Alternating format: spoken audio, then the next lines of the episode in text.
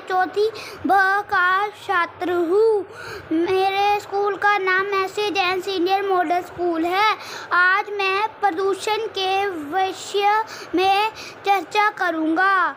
इस, इसके लिए मैंने अपनी बुआ और मम्मी को इसके विषय में अपने विचार प्रस्तुत करने के बुलाया है। बुआ जी, आप प्रदूषण के विषय में क्या कहोगे? हाँ जी, करणवीर जी।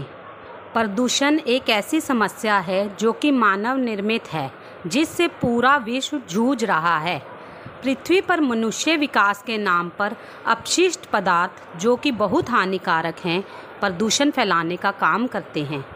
प्रदूषण अनेक प्रकार का होता है, जैसे जल प्रदूषण, वायु प्रदूषण, मृदा प्रदूषण, ध्वनि प्रदूषण, उष्मीय प्रदूषण आदि।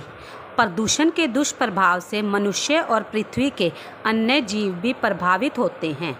आजकल दुनिया में अनेकों नई बीमारियाँ प्रदूषण के कारण ही विकसित होती जा रही हैं। अतः प्रदूषण एक ऐसी समस्या है जिसे हम लोगों ने ही बनाया है, लेकिन इसका निवारण करना भी हम लोगों की ही ज़िम्मेदारी है। मम्मी, अब आप प्रदूषण के विषय में क्या कहोगे? हाँ जी, करणवीर जी। प्रदूषण के कारण वायुमंडल में ऑक्सीजन की कमी के कारण कैंसर जैसी बीमारियाँ हो रही हैं।